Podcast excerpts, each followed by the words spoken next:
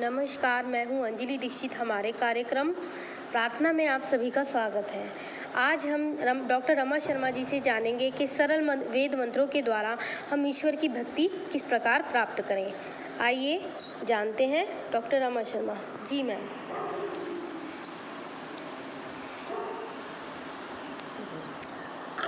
सरल वेद मंत्र जिसके द्वारा हम ईश्वर भक्ति कर सकते हैं। तो सबसे पहले हम जो सरल वेद मंत्र है, ओम अस्तो मा सदगमे, ओम तम सो ज्योतिर्गमे, ओम मृत्योर्मामृतम गमे। इसका है कि हम ये भाव अपने मन में लाएँ, हे प्रभु, मुझे असत्य से सत्य की ओर ले जाइए।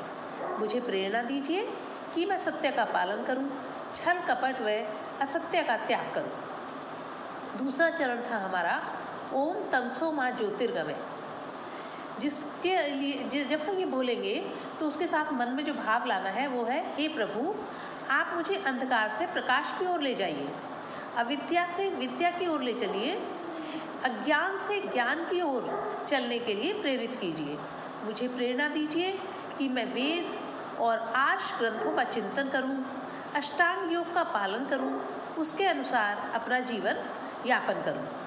तीसरा चरण था ओम मृत्युर्मा अमृतम कवे हे प्रभु मुझे मृत्यु रूपी दुखों से छुड़ाकर मोक्ष रूपी आनंद प्राप्त कराइए मुझे प्रेरणा दीजिए कि मैं सुकर्म व निष्काम कार्य करूँ।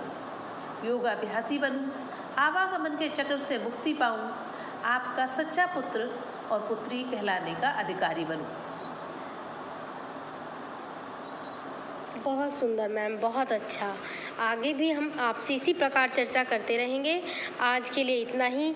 मैं अपने दर्शकों से आशा करती हूँ कि वो डॉक्टर रमा शर्मा द्वारा बताए गए वैदिक मंत्रों को अपने जीवन में न केवल जो है मतलब उनका अभ्यास करें, बल्कि उन्हें अपने जीवन में आत्मसात करते हुए आगे बढ़ें और आत्मिक शांति का अनुभव करें।